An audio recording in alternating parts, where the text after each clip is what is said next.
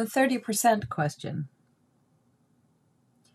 I don't know if you were tracking this in the swirl of December, but there was a UN conference in Montreal, known as COP15, to discuss the protection of the Earth's biodiversity. For days, the headlines about the meeting were grim. It didn't seem like the countries would get it together to really grapple with the crisis. There was a lot of blaming and avoidance. Then the tone of the reporting changed. At the last moment, the nations who had participated agreed to protect 30% of the Earth's biodiversity. The 30 by 30 framework is designed to protect 30% of land and sea, in contrast to the current levels of 17% of land and 8% of sea. The U.S. members had to watch from the sidelines because we are one of two nations that are not part of the Convention on Biodiversity. When I read about the agreement, my first thought was, Are you kidding me? That's all you could agree to save? I wanted to be told they'd agreed to protect everything, so that after all the carbon trading and the weaseling out of the agreement, we might actually get 30%. But if we started with 30%, I was certain we'd get nothing.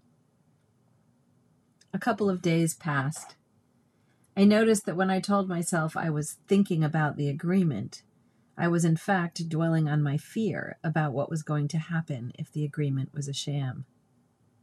I wanted to be rescued by someone else, some group of people with more power, more knowledge, more standing. I had no idea how to evaluate the agreement and no actual sense of whether my cynicism was warranted. I wanted the entire problem to be someone else's responsibility so I could escape my feelings and check out. But then I had a different thought. What if COP15 was actually a real agreement? What if the nations actually followed through on their commitments? Might this not only result in conservation, but also in the transformation of the relationships between and among the nations themselves? How would all those scientists and activists and funders and ecologists come to know one another better? How would the conservation of that 30% impact the rest of the ecosystem, even if it wasn't yet targeted for repair? It's often said that people who live in cultures that are steeped in individualism struggle to wrap their minds around systems. Individualist cultures see both the source and the solution to problems in actions of individual people who are said to be rational, who know and understand their thinking and their desires, and who have the power and self determination to make changes if they choose. Systems thinking is frequently derided as too big and too emotionally overwhelming because when there's a problem, there isn't an individual to blame or supplicate or lock up. Those who argue that it is overwhelming to think in systems usually speak about the system as a totality, a thing that we must be able to see in its entire complexity and range if we are to transform it. We have to know in advance exactly how to tackle its every element. In actuality, systems thinking is a highly nimble, optimistic, iterative method of problem solving because it's not the totality of the system, but rather the fact that systems are networks that is the key to thinking about change.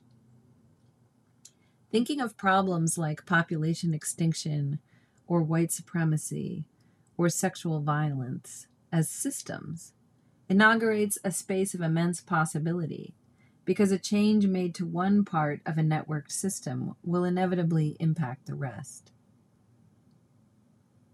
It's hard to picture the network of a global ecosystem. It's easier to start with a smaller system, one that's familiar. In the 1940s, the psychiatrist Murray Bowen started asking questions about how families worked. Over the next decades, he studied families and he determined that a family was not a collection of individuals, but instead a system. The family system was made up of alliances, either positive and loving or negative and punishing, that bound the family together. The goal of the system, Bowen argued, was homeostasis. The system would fight to stay the same and to keep everyone inside it, functioning in its usual way, regardless of what function meant to that family system.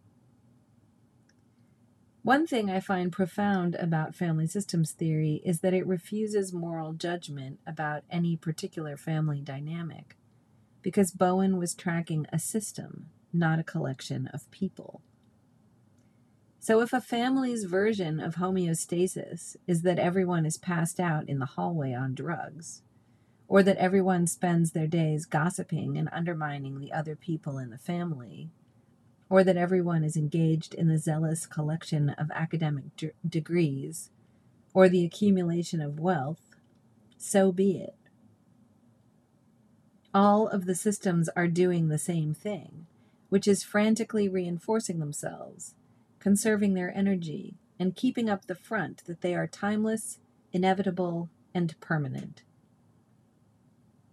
There's a lot more to Bowen's work than this, and a lot of it is incredibly sexist and has been beautifully critiqued by people like Harriet Lerner and Carol Gilligan. But for the purposes of today's post, I'm bringing in the family as a system because it's a smaller and more manageable way to look at how systems function. The family, in family systems theory, is a network of alliances, of behaviors, of ideological and interpersonal narratives that exist apart from the people who are said to belong to or be exiled from its whole. It's an entirety with its own agency, its own story, its own function, acting upon and reacting to the actions of its individual members. Bowen's genius was in recognizing that if you wanted to change your family system, you could do so by changing yourself. The system would inevitably push back against the change, seeking a return to homeostasis. But because you were a node in that network, all you had to do was conserve your energy enough to withstand the challenge to your change, and the entire system would change in return. The beauty of systems thinking is that it shows us that any change to one part of the system will impact other nodes. But how that impact will occur, when it will occur, cannot be predicted. So the call to know how to change or fix an entire system is not only cognitively and emotionally overwhelming, it's actually impossible. We cannot master the system or dominate it back the way it dominates us but we can learn a nodal point. We can isolate a 30%. And in impacting that 30%, we can be a catalyst for systemic change. One thing I know from being a therapist and from my own life experience is that change doesn't happen in one fell swoop. The lure of the New Year's resolution is wish fulfillment that like a tiny emperor, we can demand a change occur and have it happen immediately with no resistance. I decided that instead of making a resolution, I'd try the 30% question, borrowing my method from COP15. I started asking how I'd break down a task, a project, a change that was freighted with fear or risk, how I'd recognize and carve out that 30% of the whole. I made a game of it, a puzzle. I'd wake up and think about a huge problem I needed to solve. I'd immediately feel demoralized and want to go back to bed. Then I'd ask myself to pull out just 30%. Or I'd ask myself, how could you make this problem just 30% better? What if you stopped there?